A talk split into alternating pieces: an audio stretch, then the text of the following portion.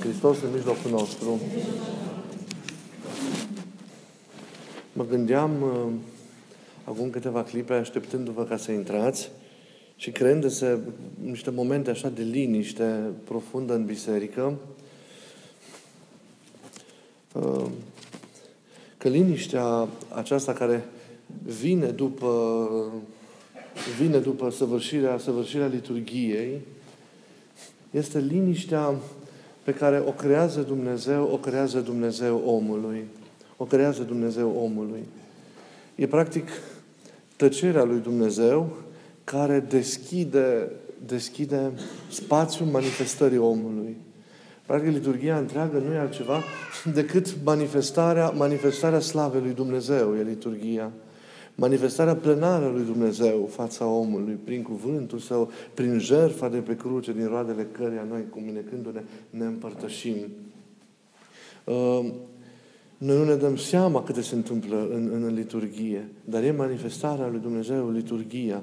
Ei, și după toată această manifestare în slavă a lui, a lui Dumnezeu, se așterne o tăcere care deschide spațiul uh, intervenției noastre. Practic, partea lui Dumnezeu se încheie pentru ca partea omului să înceapă a se derula.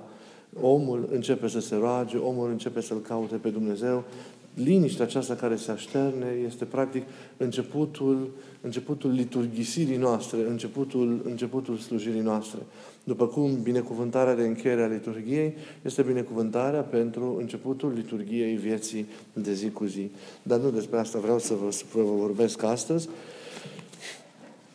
ci uh, despre o temă care e oricum mereu valabilă, pentru că e vorba de fapt despre o patimă pe care nu o biruim cu una cu două, nu o biruim de azi pe mâine, și care subzistă prin toate celelalte patim și prin toate celelalte forme de păcătuire ale noastre, pentru că ea, într-adevăr, le susține pe toate, iar confruntarea cu ea este, la început, indirectă, prin intermediul acestor patim, iar mai apoi, pe măsură ce omul se curățește, devine, devine tot mai directă. Este vorba de păcatul mândriei sau de patima aceasta a mândriei, care este, cum știm, că zic părinții, motorul sau principiul propriu al păcatului. Este păcatul prin, prin excelență. Și am observat un lucru de multe ori, că omul omul care na, încă e vechi, încă nu s-a noit de plin în Hristos, pentru că încă nu am vins, iată, și această ultimă și teribilă redută care este, care este mândria. Omul e foarte răbdător și cooperant în cele ale vieții duhovnicești, până când ajunge în zona aceasta a mândriei. Până când ajunge ca să fie afectată sau lezată într-o formă sau alta mândria. Eu m-am imaginat mândria ca o realitate care creează așa un fel de cochilie în jurul ființei lăuntrice a omului. Ca o carapace din asta care închide, mă rog, în urma căderii, de la cădere vorbind, închide ființa interioară, interioară a omului. Ei, peste ea sunt straturi și straturi și straturi de care omul trebuie să se purifice, de care trebuie să se curățească treptat. Ei, eradicându-și prin nevoință și colaborare cu harul păcatele, patimile, omul tot mai mult se apropie de zona aceea, de zona aceea, a, val după val, dând la o parte de zona aceea a mândriei. Și am observat, când ajungi să dai cu ciocănelul, chiar și ca duhovnic, în cochilea aia, în intenția de a o sparge, omul reacționează cum nu, cum, cum, cum nu ne putem imagina. Poate v-ați surprins într-o situație sau alta. Când celezată mânia, reacționez urât, violent, uh, uh, teribil. Ei, niciodată omul nu se transformă într-atât de mult cum se transformă atunci și nu se apără pe el, practic apărarea omului căzut, e o atitudine nefirească, așa cum o face când este, când este lovită na? mândria, uh, cochilea aceea în intenția de, de, de, de a se sparge. Omul reacționează și chiar să fii conștient de modul și de, de felul în care mândria reacționează, omul are această contrareacție așa teribilă, într-atât de mult s-a, s-a, s-a obișnuit cu mândria, încât ea s-a uh, naturalizat în el.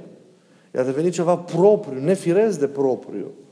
Și atunci are impresia că omul că lovește în ceea ce este pentru el esențial, în ceea ce e esența lui și, și reacționează teribil.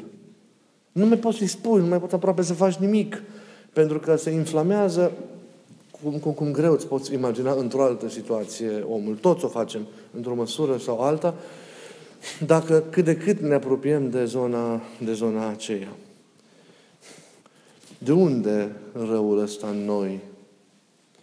Înzestrat cu chipul lui Dumnezeu și așezat într-o stare evident superioară stării în care noi suntem acum, dar nu desăvârșite, omul la început, Adam, avea chemarea ca, trăindu-și intimitatea sau profunzimea relației cu Dumnezeu, să ajungă la asemănarea cu El. În El și prin El. Deci în Dumnezeu și prin Dumnezeu. Diavolul a ispitit și a introdus această minciună, nu?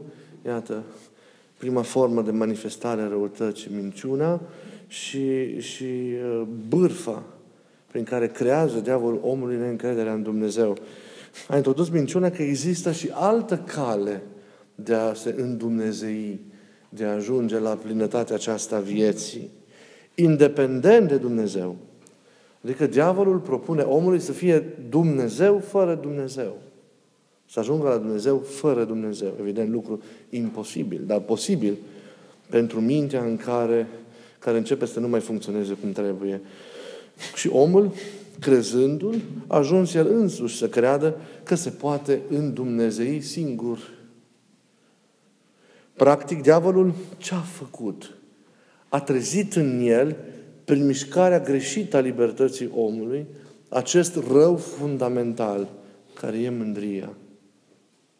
Și omul neveghind a, a trezit el însuși prin atitudinea sa mândria, care pentru a se manifesta de plin a uzat, așa cum știm, de revoltă, de nemulțumire la adresa lui, lui Dumnezeu și de neascultare.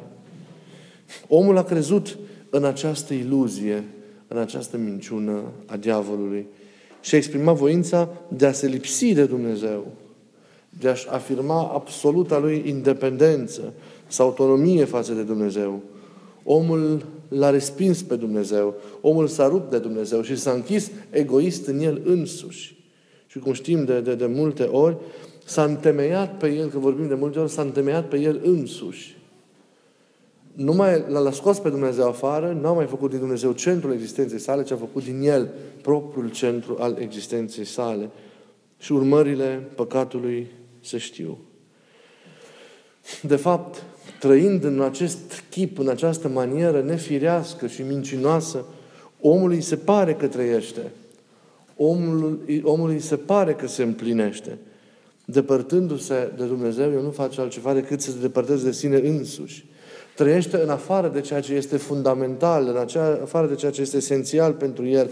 Trăiește omul îndepărtându-se de Dumnezeu și negându-l sau resculându-se împotriva lui Dumnezeu, și nu după voia lui, trăiește departe de adevărul propriei sale, propriei sale ființe.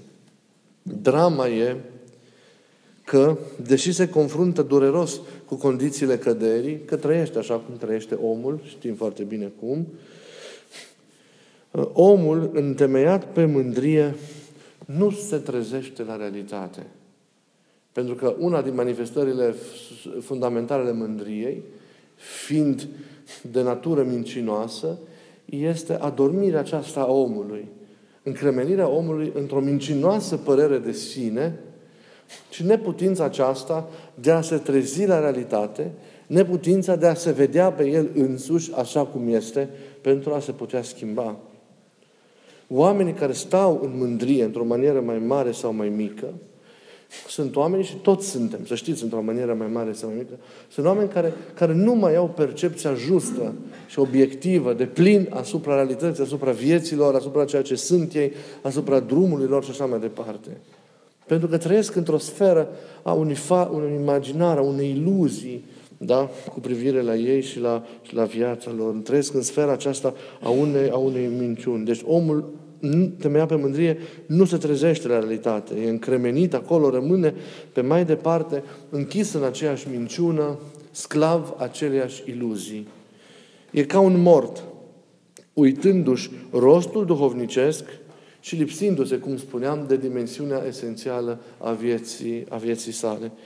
Omul se hrănește cu iluzia că se împlinește în afara lui Dumnezeu și mai rău, s-a obișnuit atât de mult cu acest mod decadent de viață, de a mea pe însuși cu tot ceea ce acest fapt înseamnă, încât îi se pare că ăsta e normalul. În general, omul trăiește în afara lui Dumnezeu datorită mândriei. Dar dacă, și dacă îl acceptă pe Dumnezeu, întrucâtva o face exterior și formal, până în stadiul în care să nu-i fie periclitate statutul și obișnuința pe care o avea.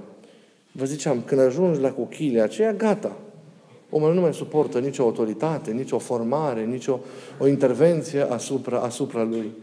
De stadiul relaționării cu Dumnezeu, de cele mai multe ori, sunt stadii superficiale sau de început sau pentru o primă parte a vieții spirituale. De cele mai multe ori, omul se frânge acolo, în pragul cochiliei. Ceea ce vreau să vă spun prin tot ceea ce vă spun astăzi, este că trebuie să avem curajul să, să distrugem acea cochilie și să nu ne ratăm în fața hopului sau în fața intervenției esențiale din viața spirituală. Că degeaba am înfrânt celelalte păcate în noi, dacă nu suntem în stare să înfrângem însă și inima păcătuirii sau cauza păcatului în noi. Dacă ne împontorim acolo, acolo și abandonăm lupta și rămânem aceiași oameni, n-am rezolvat, n-am rezolvat nimic.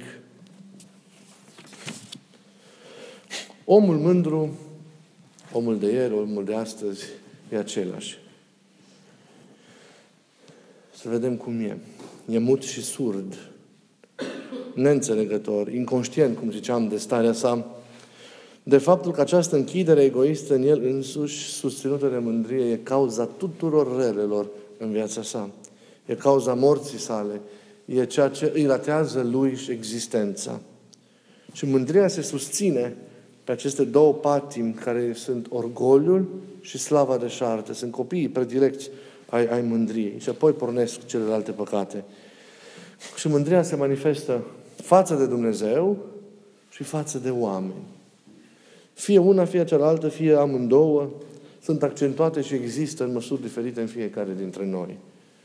Cu privire la Dumnezeu, cel mândru se ridică contra lui Dumnezeu. Nu-L ascultă, îl înlătură în virtutea libertății sale. Îl refuză, îi tăgăduiește ajutorul, se distanțează de el, îl respinge. De foarte multe ori îl respinge violent și, și, și, și, și așa, fără, fără, fără rușine susține că împlinește omul, dacă există și varianta în care primindu-l omul pe, pe, pe Dumnezeu, mai apoi se, se, se distanțează de el, neavând puterea de a împlini acea lucrare fundamentală în viața sa. Și aceea este tot o supărare îndreptată împotriva lui, lui Dumnezeu. Și chiar dacă această atitudine nu e conștientizată și fățișă, mândria trăită poate doar în raport cu semenii, tot revoltă contra lui Dumnezeu este. Și tot respingerea lui este pentru că Dumnezeu subzistă și trăiește în chipul fiecărui om. În chipul fiecărui om. Prin firea lucrurilor, situația stă în felul, în felul acesta. Însă, mult mai adesea și mult mai limpede, mai clar, mândria se vede în relațiile cu, cu, cu, semenii, cu semenii noștri. Cel mândru este convins că este superior celorlalți oameni. Sau cel puțin față de unii dintre ei. Se admiră, se laudă pe sine, așteptând în același timp laude de la oameni. Înălțându-se pe sine, cel mândru de fiecare dată îl coboară pe aproapele său. Îl privește de sus, îl disprețuiește, îl judecă, îl etichetează, îl bârfește, îl condamnă. Mândria îl împinge pe om ca mereu să se compare cu aproapele său. Să-și afirme superioritatea, socotindu-se cu totul deosebit față de, față de acela. Simte nevoia de a se măsura cu alții mereu, de a stabili așa, chiar și inconștient, să știți, de a stabili ierarhii, trăgând mereu concluzia că e superior, dacă nu în toate privințele, măcar în unele, față de ceilalți din, din, jurul, din jurul său crede că le știe pe toate, cel mândru, are răspunsuri la toate, Se pricepe la toate, dă lecții la toți, ori de câte ori are ocazia. Și el singur, fără alții, crede că le poate împlini pe toate.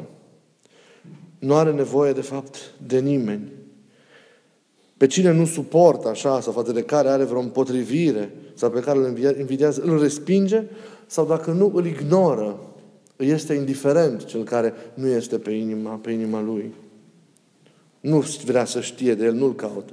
Exclude și dă la o parte mai ales pe cel care e mai bun decât el, socotindu-l mereu un pericol. Cel mândru are apoi întotdeauna dreptate.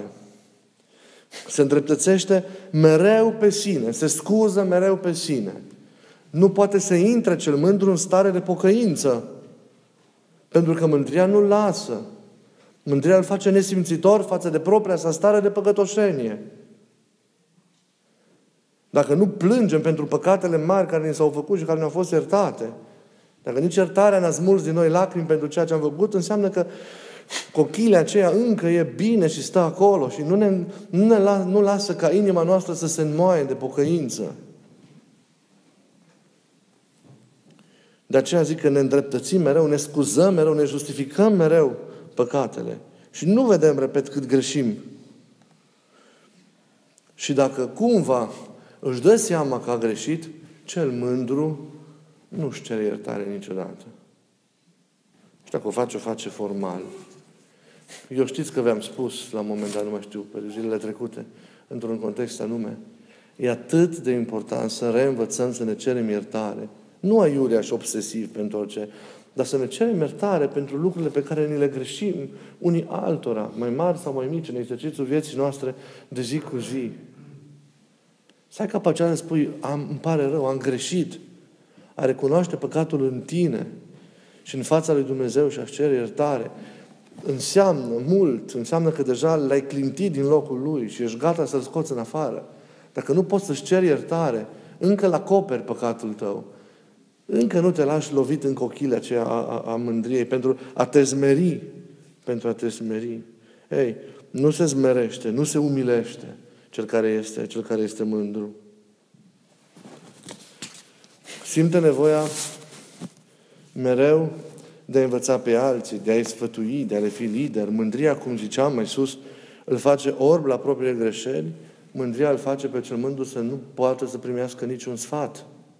Și dacă primește un sfat, imediat îl jude pe cel, pe cel de, care, de la care primește sfatul. Uite cum e așa și îmi dă sfaturi mie și așa mai departe. Nu astrumă mândria mustrările sau dojanele. Se revoltă. Nu ține cont de nimeni. Cel mândru nu se sfătuiește cu nimeni. Face totul după cum mi se pare, pentru că el, cel mândru, trăiește doar pentru sine și prin sine. Nu pentru Dumnezeu și prin Dumnezeu sau pentru ceilalți. Ei, în viața duhovnicească, mândria îl face pe discipol să nu se lase modelat de maestrul său, de părintele său duhovnicesc, să nu asculte. Îl determină pe ucenic să se revolte, să-și judece părintele, să-și judece frații și surorile de nevoință, să nu asculte, să se simtă neînțeles, să se simtă neajutat. Mândria îl face ca mereu să justifice neputințele, să nu primească în duh bun mustrarea spre îndreptare, să se îl determine să se revolte la fiecare apostrofare. Mândria îl determine să-și apere cu încrâncenare sinele acela căzut și să susțină prin, cum ziceam, neruperea de păcate și patim, partea aceea pe care diavolul o are în el. Că partea pe care diavolul o are în noi sunt propriile noastre păcate și patim și slăbiciuni. Prin acelea el are acces la, la interioritatea noastră. Ei, acoperindu-ne-le continuu, ne luptând să le eradicăm până la rădăcină din viața noastră, justificându-le mereu, necerându-ne iertare din inimă pentru ele. Ei, noi susținem, ne facem altceva decât să susținem partea diavolului noi și să susținem acea îmbârtoșare a cochilei care niciodată nu se va sparge. Și în inima omului mândru nu încape Dumnezeu, în inima omului mândru nu încape nici Dumnezeu, nu încap nici semenii săi, pentru că doar el însuși e conținutul propriei sale interiorități. Și acest lucru nu e bun. Această patimă se manifestă atunci când e atacată atât prin ironie, de multe ori, prin luatul peste picior, sau de multe ori, în funcție de firea omului, prin asprime, prin agresivitate chiar, dorința de a-l jigni pe celălalt printr-o ostilitate generală. De aceea mânia e, e, e irascibilitatea e în mână în mână cu mândria, e scutul, scutul mândriei. Și acesta, sau arma mândriei, și acestea adesea la cele mai mici, se declanșează la cele mai mici critici care îi se pot aduce omului mândru. Cel mândru se încrede exclusiv în propriile puteri, se laudă cu ceea ce are, uitând că tot ceea ce are, fizic sau moral sau material, e un dar de la Dumnezeu și nu sunt de la El. Omul mândru, când vorbește cu celălalt, nu vorbește decât despre El, despre ce a făcut, despre cum e. De multe ori și la spovedanii, oamenii vin și îmi povestesc cât au citit, ce au făcut, cum au biruit, cum... Trebuie să-i spui duhovnicului. Numai că problema e că la spovedania aceea nu mai ajungi la păcatele tale. De atâtea virtuți câte ai și câte le descrii, nu mai spui care e păcatul tău, care e... Și apoi, na, atunci de multe ori mai întreb, ok, dar de ce ai venit? Că despre lucrurile astea putem să vorbim la o, cafea, la o cească de cafea. Nu trebuia să vii la spovedanie ca să-mi povestești despre virtuți. Eu trebuie să știu ca și duhovnic. E bine să știu. Dar nu aceea e, e, e esența spovedaniei. Ei, omul mândru deci vorbește de multe ori decât despre el. Nu contează decât ceea ce face, decât uh, și cere altora să facă în maniera respectivă. Ideea lui e fixă, imaginea lui are în el o poftă pentru stima altora. Vrea să fie recunoscut, să fie admirat, să fie văzut, să fie mereu în, centru, în centrul atenției. Da, e mereu admirat. Eu, și să știți că este o deosebire între uh, admirația aceea bună care face ca eul nostru bun să fie întărit, să înflorească printr-o admirație, repet, frumoasă și bună și admirația aceea care mutilează eul și care e lingușire. E o diferență. Mândria, fără ca să ne dăm seama, ne dezbină în noi înșine, ne dezbină în relația cu Dumnezeu și ne dezbină în relațiile dintre, dintre noi. Că nu se întâmplă lucrurile cum vrem, ne supărăm. Nu știm să primim voia lui Dumnezeu pentru noi. Ne supărăm și ne strâmbăm din nas de atâtea ori și bombănim. Toate astea, astea lucruri mărunte. Și cârtelile din gând și toate sunt mișcările mândriei din noi. Replica mândriei este smerenia, este dobândirea cugetului smerit, intrarea în Duhul acesta lui Hristos, pătrunderea în felul său de a fi, Priviți la mine că eu sunt blând și smerit cu inima și veți afla odihnă în sufletelor voastre. Smerenia, care mereu ne ajută să ne socotim nevrednici, care mereu ne ajută să ne dăm la o parte pentru a face loc lui Dumnezeu și celorlalți. Smerenia care e mereu recunoscătoare pentru tot ceea ce primește. Smerenia, de fapt, care ne ajută să trăim în firescul și normalitatea vieții. Biruirea prin nevoința sinelui cultivarea cu bucurie și generozitate și cu ușa, ușa inimii deschisă a relațiilor cu ceilalți, da? eu sunt căi prin care omul poate să ajungă la, la, la smerenie. Modelul, cum și spuneam deja, este, este Isus, modelul nostru pe care mereu să privim, modelul de smerenie. Cum i-a răspuns Dumnezeu orgoliului lui Adam, nerușinării lui, revoltei lui, nemulțumirii lui, neascultării lui de la început. Cum i-a răspuns Dumnezeu? Orgolului primului om îi corespunde generozitatea lui Dumnezeu de a coborâ pentru asumarea condiției noastre.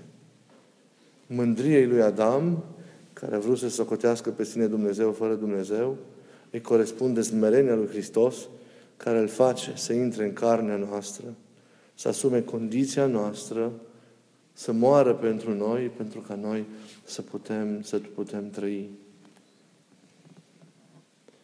E replica dată la nivelul divinului, dacă vreți, dată trufiei omenești. Mândriei omului îi se contrapune smerenia lui Dumnezeu.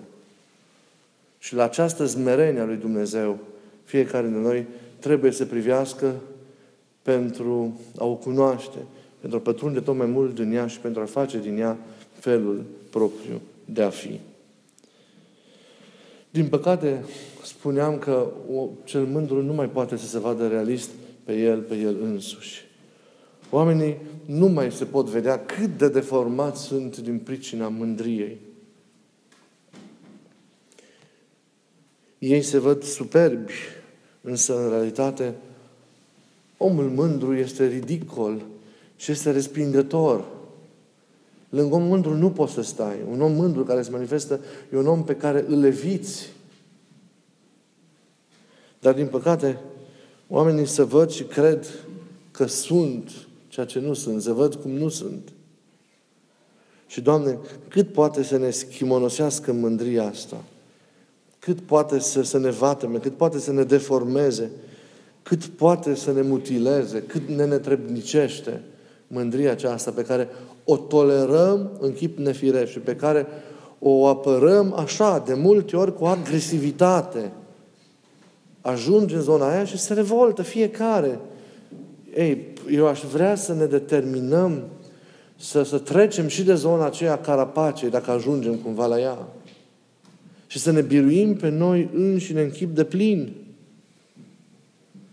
Nu e bine. Pe mândrie nu poți să întemeia. Pentru că eul acesta flambat la, la, la maximum, la început ca obsesie, devine în cele din urmă o travă care ne înveninează și ne omoară sufletește și ne ratează pe fiecare dintre noi existențial dacă nu intervenim. Și la urmă urmei, ne, minciuna e o nebunie, e un delir. E o nebunie. Sfântul Ioan Gură de Aur zice foarte inspirat, cel pe care a pus stăpânirea această patimă suferă de aceeași boală ca nebunii. Pentru că e o nebunie, e ireal ceea ce îți oferă sau te face să crezi despre tine mândria sau modul în care îți induce mândria să te comporți, te deformează și te ratează. Și neșansa este că de ea țin toate celelalte patimi. Să luăm aminte și să ne împotrivim cu toată puterea, cu toată ființa noastră acestei bătrâne Doamne, care nu ne dă pace și care a făcut ca parte din îngeri, sub conducerea lui Lucifer, să se răzvrătească împotriva lui Dumnezeu și să cadă și să devină din îngerul luminii înger întunericului. Și nici privind la ei, nu am înțeles. Degeaba, în momentul căderii îngerilor, Arhanghelul Mihail a strigat în auzul întregului cer și în fața miriadelor de oști îngerești să luăm aminte. Pentru că nu știu dacă noi suntem în stare să luăm aminte la pericolul care ne paște tolerând mândria sau apărând-o mai grav în noi. Ne apărăm mândria. E, e disperant acest lucru. Pe mine m-a speriat mult și mă sperie. Privindu-mă pe mine, în primul rând. Și apoi ascultând ce ascult. Nu-i normal. Apoi mândria a provocat căderea primului om. Ne tot vorbim de căderea lui Adam.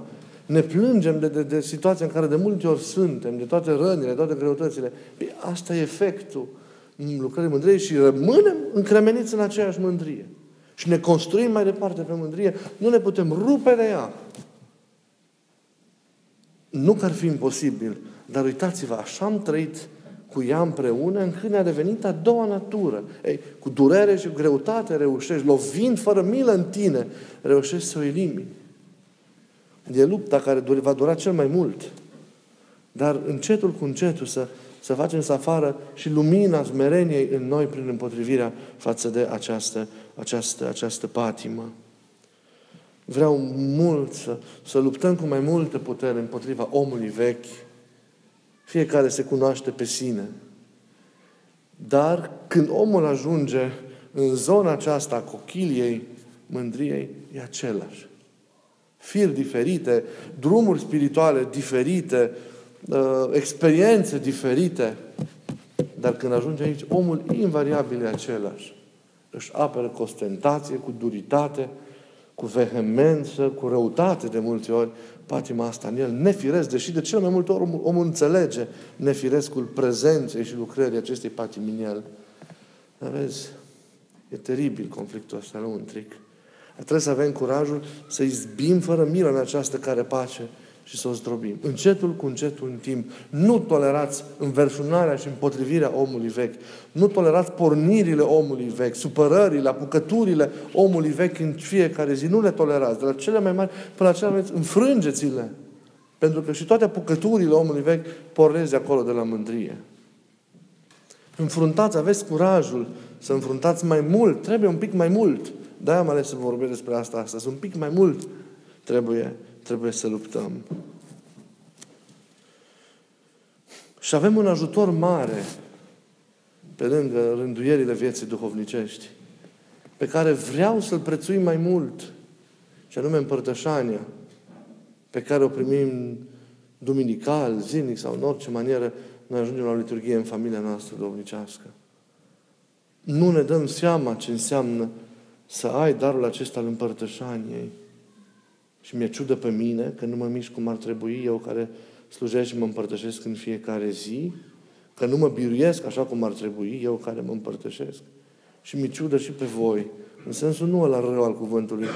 Când veniți și ne plângem și le înfrângem în lucruri mărunte, noi care ne împărtășim și îl avem pe Iisus în fiecare zi sau în fiecare duminică sau de câte ori venim și ne întâlnim la liturghie.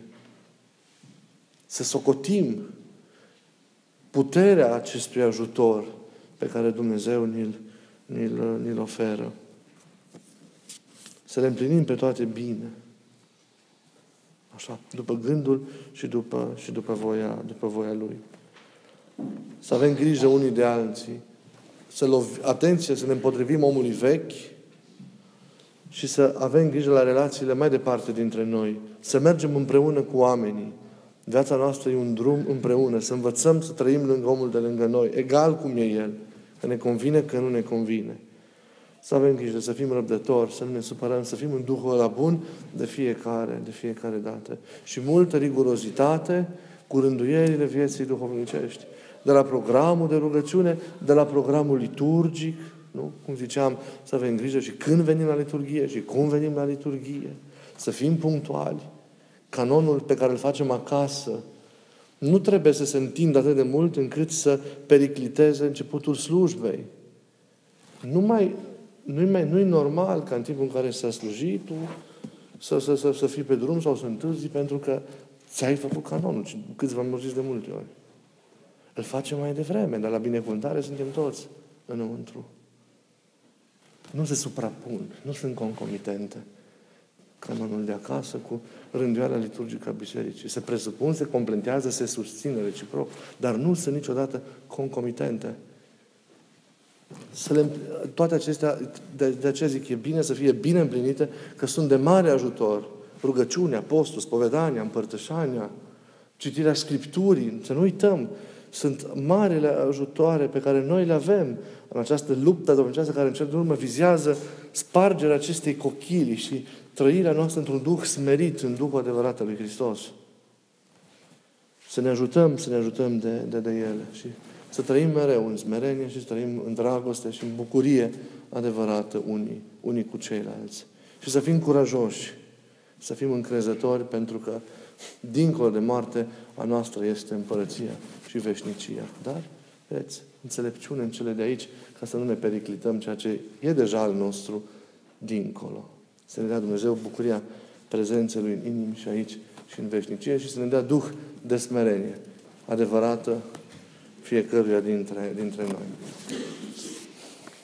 Cum știu că ne regăsim toți în cuvintele acestea, dar nu m-am gândit la nimeni special când am zis cuvintele astea. Vă mulțumesc și să aveți o după masă, o după masă liniștită și, și binecuvântată și bucurie multă în inim și să ne revedem cu bine mereu. Vă mulțumesc mult și să nu uitați să vă rugați și pentru, pentru noi.